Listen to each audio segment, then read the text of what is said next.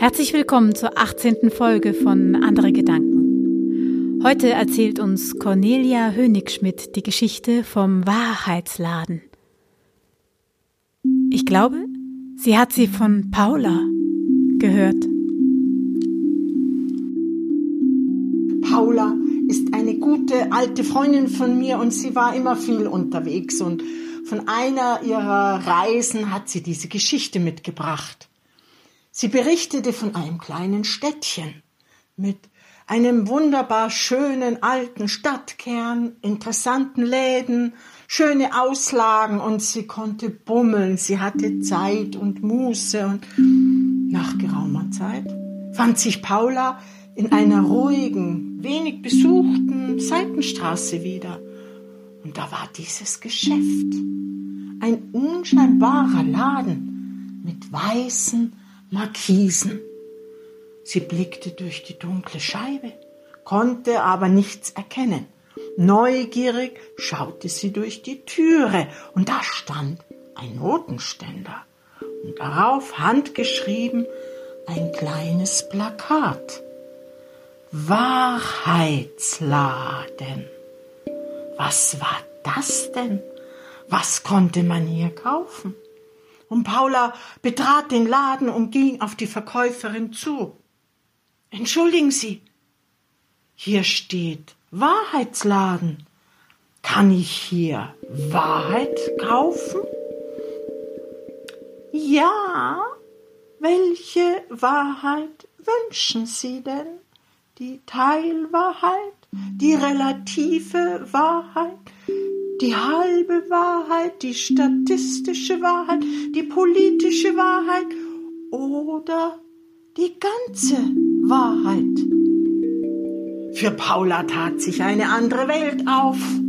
Hier wurde mit Wahrheit gehandelt. Sie hatte die Lügen und Falschheiten satt, den ganzen Lug und Trug und in der Arbeit und in der Beziehung und ich möchte die ganze Wahrheit kaufen. Frau, wenn Sie mir bitte folgen wollen. Und die Verkäuferin führte Paula in den hinteren Bereich des Ladens und verwies sie an ihren etwas mürrisch aussehenden Kollegen. Dieser Herr wird Sie bedienen. Paula räusperte sich, nahm ihren ganzen Mut zusammen. Ich möchte die ganze Wahrheit kaufen. Aha, verzeihen Sie, gnädige Frau, aber kennen Sie den Preis? Nein, äh, äh, wie teuer ist denn die ganze Wahrheit? In dem Moment wusste Paula auch, äh, dass sie jeden Preis zahlen würde. Der Preis ist, dass sie nie wieder in Frieden leben werden, unwiederbringlich. Boah, mit diesem Preis hatte Paula nicht gerechnet. Sie hätte nie gedacht, dass er so hoch sein würde.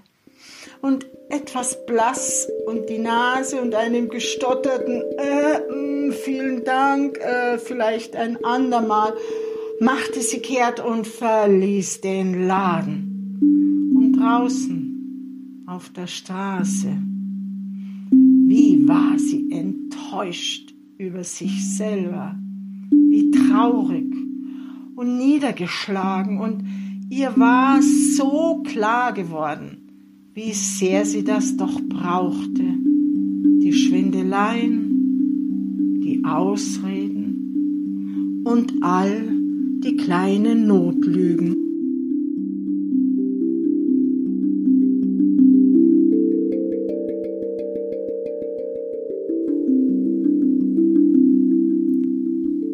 Das war die 18. Folge von Andere Gedanken. Bis morgen um 10.